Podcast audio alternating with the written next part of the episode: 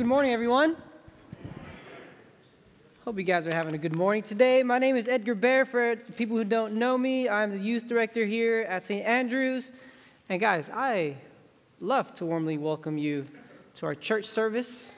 You guys are awesome. Thank you for having me. It's always a pleasure to be able to preach on Sunday and share the gospel with the church community.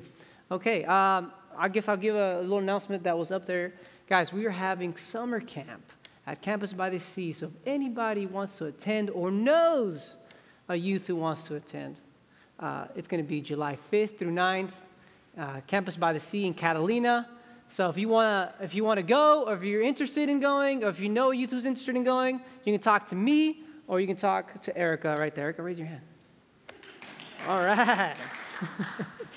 cool, cool. Uh, before I get into it, let us let us pray. Let's pray. Lord Jesus Christ, thank you so much for the opportunity for us to gather. God, I pray that you speak through me, and I pray that we take this message uh, for people who are having doubts that um, they may believe, and for people who believe that we may take this news and share it with those in our families and our communities. In Jesus Christ's name, amen. Okay, guys, we are in Easter season. We're continuing in Easter season, and if anybody wants to join me in reading uh, from the Bible from your pews, uh, you can open it. It's going to be John chapter 20, verses 19 through 31, or you can join us up here. So, John chapter 20, 19, 30, 19 through 31, and here we go. Let us read. On the evening of the first day of the week, when the disciples were together uh, with the doors locked for fear of the Jews, Jesus came and stood among them and said, Peace be with you. After he had said this, he showed them his hands and his inside. The disciples were overjoyed when they saw the Lord. Again, Jesus says, said, Peace be with you. As the Father has sent me, I am sending you. And with that, he breathed on them and said, Receive the Holy Spirit. If you forgive anyone his sins, they are forgiven. If you do not forgive them, they are not forgiven. Now, Thomas, called Didymus, one of the twelve, was not with the disciples when Jesus came. So the other disciples told him, We have seen the Lord. But he said to them, Unless I see the nail marks in his hands, and put my finger where the nails were, and put my hand into his side, I will not believe it. A week later, his disciples were in the house again, and Thomas was with them. Though the doors were locked, Jesus came and stood among them and said, Peace be with you. And then he said to Thomas, Put your finger here. See my hands. Reach out your hand and put it into my side. Stop doubting and believe. Thomas said to him, My Lord and my God. Then Jesus told him, Because you have seen me, you have believed. Blessed are those who have not seen and yet have believed. Jesus did many other miraculous signs in the presence of his disciples, which are not recorded in this book, but these are written that you may believe that Jesus is the Christ, the Son of God and that by believing you may have life in his name. The word of the Lord. All right, guys, uh, we are in Easter season, as I said, and I want to try something new, something different today. You guys can tell me afterwards, see if it worked, see if it resonated with you. Uh, so I'm gonna do a little exercise, okay? So let's pretend that everybody here, everybody in this church, is part of this church community, uh, forms part of a new country. We form part of a new community. Uh, we'll call it X, right? And in this new country, uh, we have the same things that most societies have.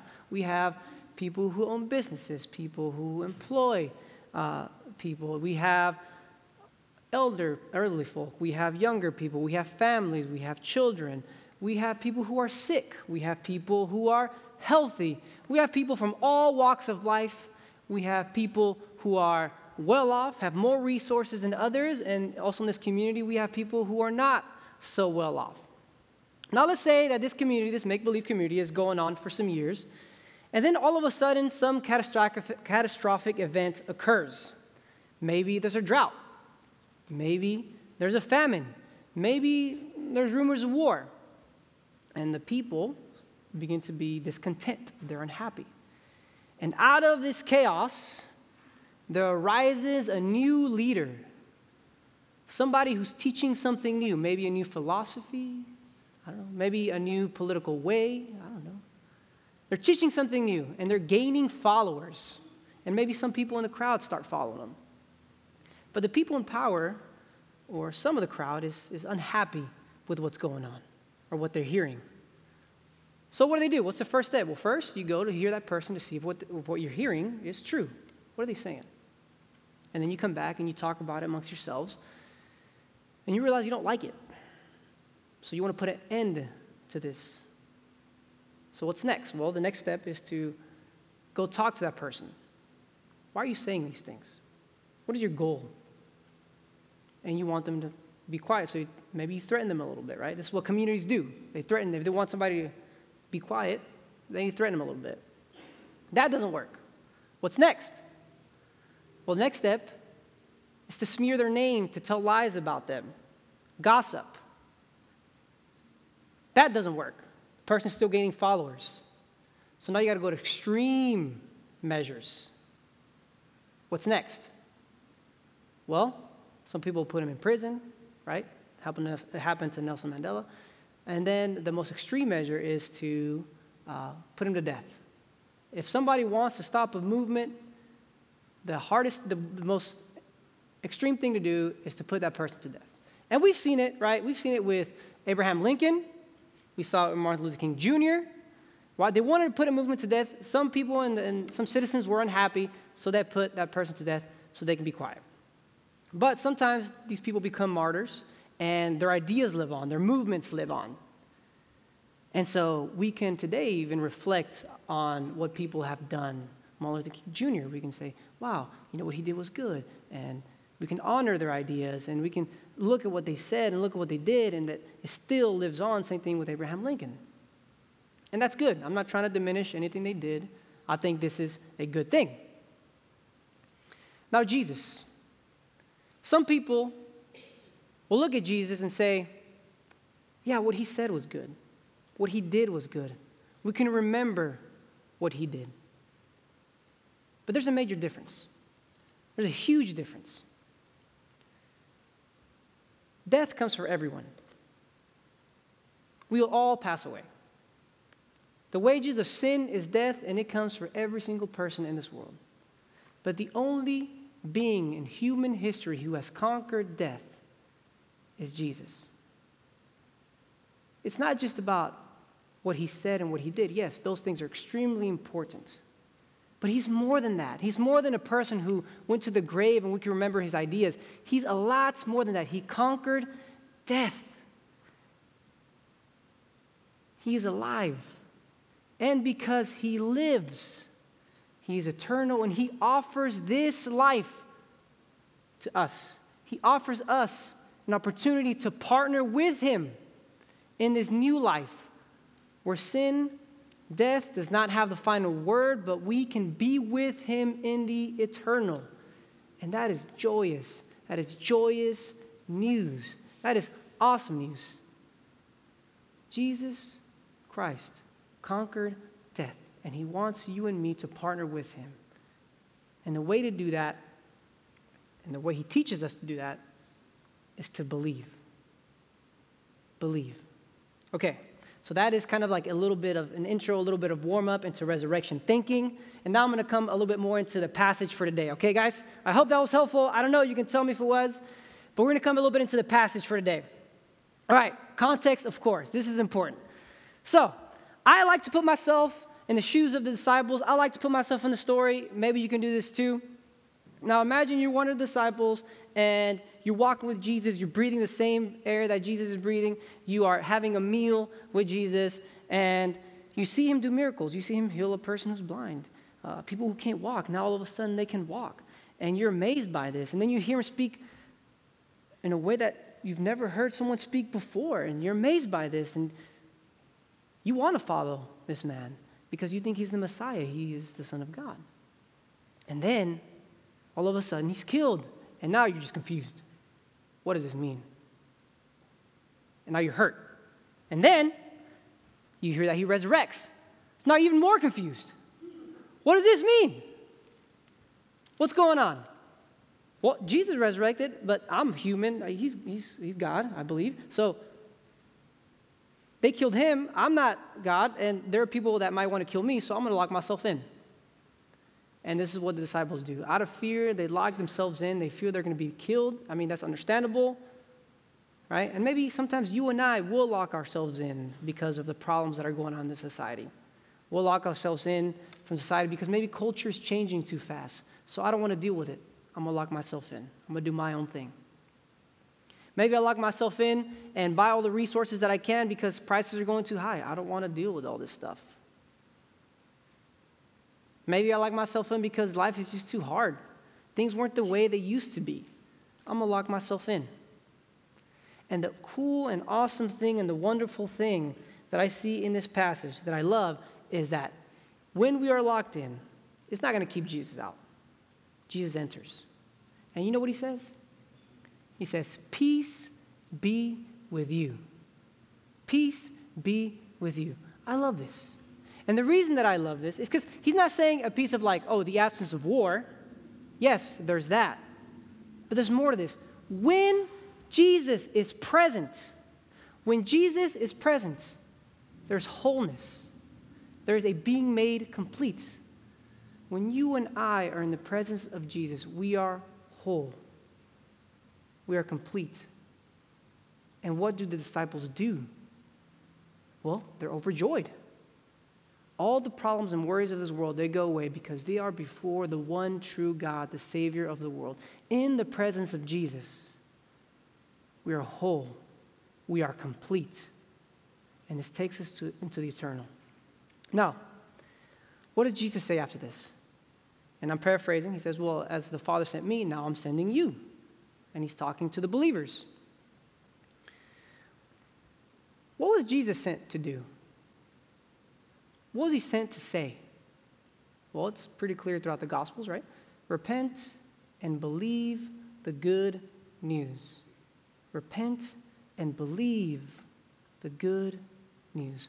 Turn from your ways and believe the good news. What is the good news? That Jesus Christ lived, died, and resurrected he conquered death, and He offers this opportunity for us, if we believe, to partner with Him into the eternal and to live a life of being overjoyed in the presence of God. And this is, guys, this is awesome. This is good news. This is amazing news. He didn't come to say, hey, you know what, you're doing all right, just keep, keep doing you. He didn't come to affirm people's lifestyles. He didn't do that. Everyone, including me, every single person, he came to say, repent and believe. Turn and believe. There's nothing we can do to keep ourselves from the grave. The only one who can give us eternal life, the only one who can fill us with true fullness of joy is Christ Jesus, our Lord and our Savior. And I think that's great news. Okay, so right after this in the passage, now we have Thomas. Doubting Thomas. How do you guys know him? Doubting Thomas or Thomas the Doubter? Which one? Which one do you guys prefer? Doubting Thomas? Okay. How many of us here resonate with Doubting Thomas? Is there anybody here who resonates with Doubting Thomas? Guys, let's raise our hands. I want to I want to hear it. I want to see it. Okay, good. Because I do. I love Doubting Thomas. I resonate with him so much. Okay? So if you don't know the story of Doubting Thomas, basically, he looks like he's a guy who's about logic and reasoning. He has doubts. He has doubts about what's going on. He thinks through things. That's the way I see him in Scripture. And he is told that Jesus resurrected. And he's like, nah, he didn't resurrect unless I see, and paraphrasing again, unless I see his hands and put my finger through his hands, and I, I see his wound and I put my hand on his wound, then I won't believe. And I get this. Y'all, I, I like to think through things. It is actually it's kind of embarrassing for me. I'll tell you guys a little embarrassing story about me. Um, I just don't believe everything. I just don't. I question everything. I think through things. I think through all the possible options that I have at hand uh, and try to even go further than that. When Erica and I first started dating, this is how bad it was. When Erica and I first started dating, we I took her on a date, and uh, she would tell me something like, "Hey, did you know that so and so?" And as she finished telling me that, I would pull my phone out and I would start researching to see what she told me was true. and I, I see her face; she's kind of like, "Okay." And guys, it was like same date. I did it like four or five times. And at some point, she stopped. She's like, Hey, I don't know if you think that I'm trying to deceive you or I'm a liar, but I'm not. And so it's kind of embarrassing. Uh, little does she know that I still do that. I'm just kidding. no, I, uh, I learned my lesson really quick. Um, no, but yeah, guys, I, I, I don't like to just believe things. I like to make sure that what I believe is true. And this is fine, right? There are all types of people in the church. There are people who are more logical and like to reason through things. And there are people who are more practical. And there are people who are more, uh, they like to sit and contemplate. And we have our prayer warriors. But you can't separate each one, right? We all have to be diving into each branch. Because if we don't, if all we do is think, we're going to get too into our heads and we forget about the practical things of life. It's like somebody who all they do is think about eating food and prepping, preparing food, but then they forget where food comes from and the patience that it takes for sunlight and for water and days and months and cleaning the animal and prepping the animal or, or picking the plants and all that process. There's so much that goes on. And if all we focus is on one thing, we're missing out on so much more. Okay, but okay, come back to Thomas. Uh, I like this guy. He has his doubts, and I get it. I get it. But something that I love about Thomas in this passage and that we see is that he didn't leave. He could have easily said, Well, Jesus is dead, I'm out. And I think, I think, this is me speaking, I personally think it's because he reasoned through it. Because on one part, he's saying, Well, I saw him heal. I have seen him active in my life. And the same thing maybe you can say for yourself. I have seen God act in my life. I can pinpoint moments in my life where God was present. But then he goes to his present situation and he's like, But he's dead. And I'm struggling and I'm having doubts. What do I do about this? But notice that he never left the community, he stayed there. Because there was something in his mind, at least, that didn't make sense, and maybe he wanted to work things out. And I think I can resonate with this. I very much resonate with this. So, uh, in 2012, I was a missionary to Paraguay, and I had such a wonderful experience. I was on the ground evangelizing, preaching, helping people, feeding the poor. I was doing all kinds of things. I saw miraculous things. I was hyped up in my faith.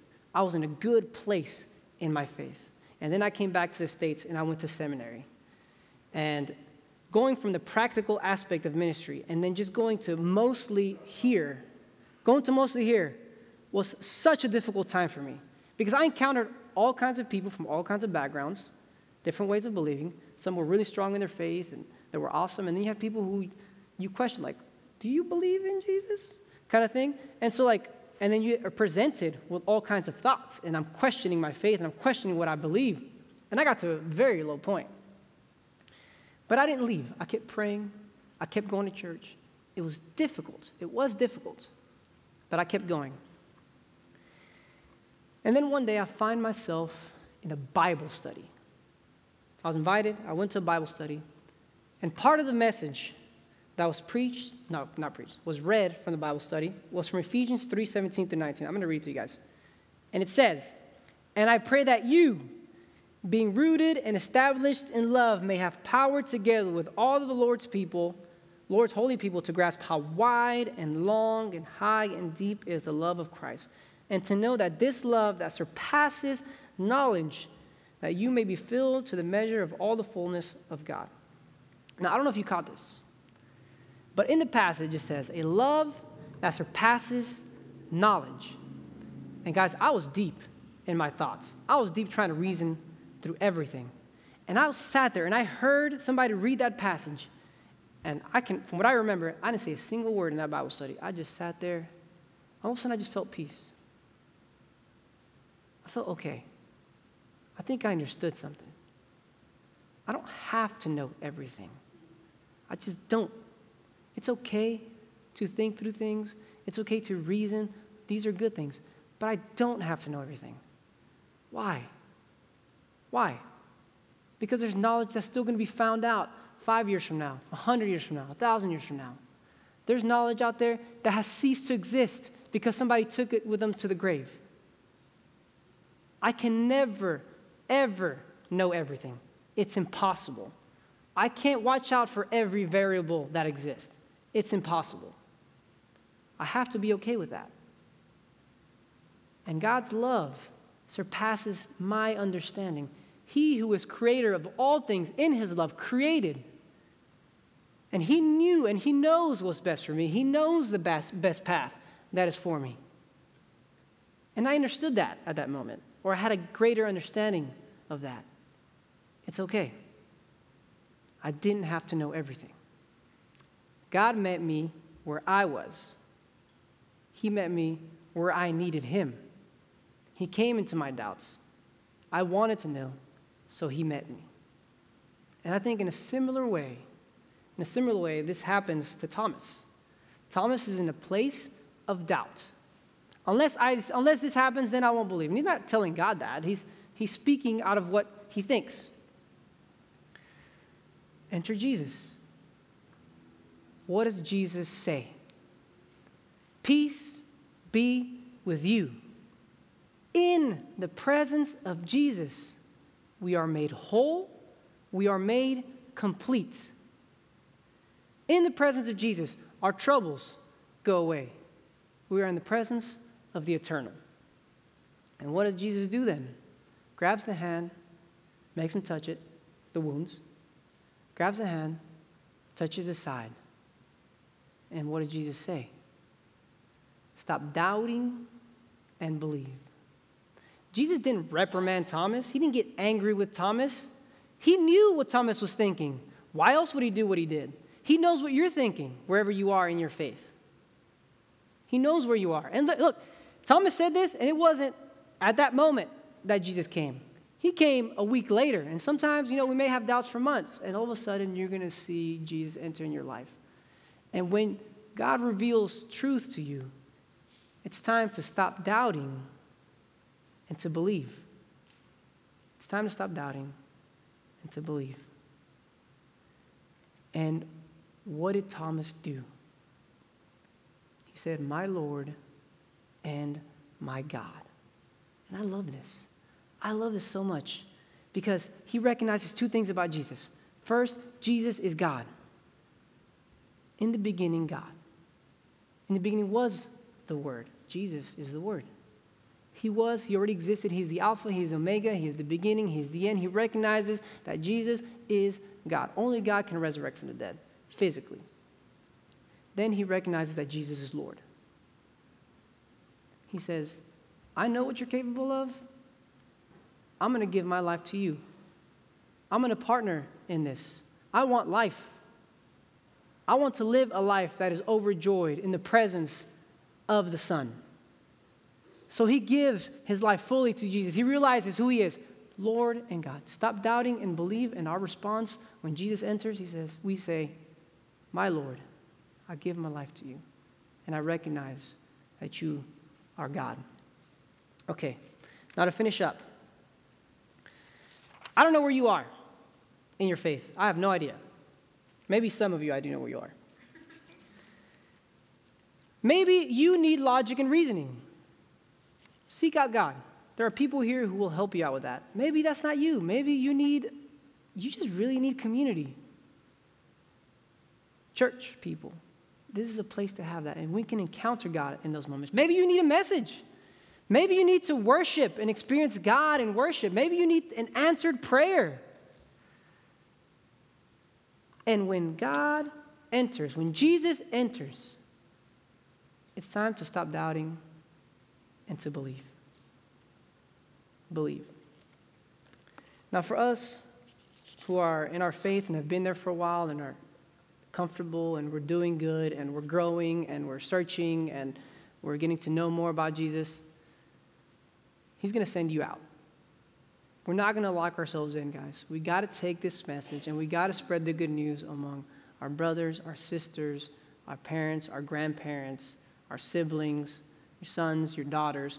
We got to share it with the people because this is the most joyous news anyone could ever have. The disciples were overjoyed, and being in the presence of God, we are made complete, we are made whole, and we got to share it. We need to share it. It's good news, y'all. So, if today you need prayer, we will have people in the back and we can pray for you. You want to encounter Jesus? Go and pray. But this is a move you got to make. You got to take the step. God is calling you. Now take that step. Say those words. my Lord and my God. I believe. And if you're good, good spot, share it. Let's pray. Lord Jesus Christ, I thank you so much. I thank you that we get to read from the gospel, that we get to see that there are different types of people who have different uh, questions, and God, you show up. You are good, Jesus. And God, if there's anybody here who is doubting, who has difficulty, Lord, may you show up in their lives and may they believe. And God, may we take this good news it's good news that you have resurrected and you give us new life. And may we share it with those around us. And may we not hide. In Jesus Christ's name, amen. Thank you.